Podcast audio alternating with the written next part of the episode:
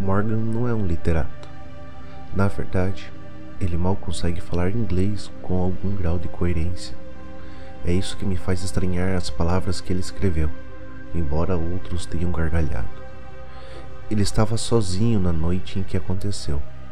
Subitamente, uma vontade incontrolável de escrever lhe assomou, e tomando a pena na mão, ele escreveu o seguinte: Meu nome é Howard Phillips. Vivo na rua College 66, em Providence, Rhode Island. A 24 de novembro de 1927, pois não sei sequer em que ano estamos agora, adormeci e sonhei, e desde então tenho sido incapaz de despertar. Meu sonho teve início num pântano úmido e atulhado de juncos que jazia sob um céu cinzento de outono, com um desfiladeiro encapelado de rochas cobertas de líquens elevando-se ao norte. Impelido por alguma motivação obscura, ascendia uma fenda ou fissura nesse gigantesco precipício, notando enquanto fazia que as bocas negras de muitos buracos terríveis, estendendo-se de ambas as partes até as profundezas do platô de pedra. Em vários pontos a passagem era coberta pelo chacoalhar das partes superiores da fissura estreita, esses lugares sendo excessivamente escuros e proibindo a percepção de tais buracos que possam ter existido ali. Em tal espaço escuro sentia consciência de um singular acesso de pânico como se alguma sutil e incorpórea emanação do abismo estivesse engolindo meu espírito. Mas a escuridão era grande demais para que eu pudesse perceber a fonte do meu alarme. Concluindo, emergi sobre um platô de rocha musgosa e solo pobre, iluminado por um pálido luar que havia substituído o orbe moribundo do dia. Lançando meus olhos ao redor, não vi objeto vivo mas estava sensível a uma comoção muito peculiar que vinha muito abaixo de mim, entre os sussurrantes vestígios do pântano pestilento que eu havia acabado de abandonar. Depois de caminhar por uma certa distância, encontrei os trilhos enferrujados de uma ferrovia de rua, e as placas comidas de cupins ainda seguravam o trole em boas condições. Acompanhando esta linha, logo dei com um carro amarelo de vestíbulos de número 1852, de um tipo de dois vagões comum entre 1900 e 1910.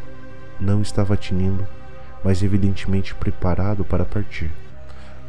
O trole estando no fio e o freio aéreo de quando em vez pulsando abaixo do chão. Entrei a bordo e olhei em vão pelo interruptor de luz, notando enquanto fazia a ausência de cabideiro, que assim implicava na ausência de mortoneiro. Então sentei-me num dos bancos cruzados do veículo. Ouvi um farfalhar na grama esparsa à esquerda e via as formas escuras de dois homens caminhando ao luar. Tinham os capes de uma companhia ferroviária e não pude duvidar que fosse o condutor e o motorneiro. Então um deles fungou com presteza singular e elevou o rosto para uivar para a lua. O outro caiu de quatro para correr na direção do carro. Levantei-me de um salto e corri como louco para fora daquele carro e atravessei intermináveis léguas de platô até que a exaustão me forçou a parar. Fazendo isso, não porque o condutor tivesse caído de quatro, mas porque o rosto do motorneiro era um simples cone branco com um tentáculo vermelho como sangue em ponta. Eu estava ciente de que apenas sonhava mas a própria consciência não me foi agradável. Desde aquela noite pavorosa, tenho rezado apenas para despertar. Isso não acontece. Ao invés disso, eu me encontro com o habitante desse terrível mundo dos sonhos. Aquela primeira noite deu lugar à aurora e caminhei sem rumo pelos pântanos solitários. Quando a noite veio, eu ainda caminhava esperando acordar, mas subitamente abri caminho entre o junco e vi à minha frente o antigo bonde e a um lado, uma coisa com rosto em forma de cone levantava sua cabeça e uivava estranhamente para o luar que se derramava.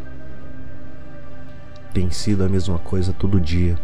A noite sempre me leva àquele lugar de horror. Tenho tentado não me mover com a chegada da noite, mas devo andar em meu sonambulismo, pois sempre acordo com a coisa do terror uivando à minha frente na pálida luz do luar, e viro-me e fujo como um louco. Deus, quando despertarei? Foi isso que Morgan escreveu. Eu iria à Rua College 66 em Providence, mas tenho medo do que posso encontrar lá.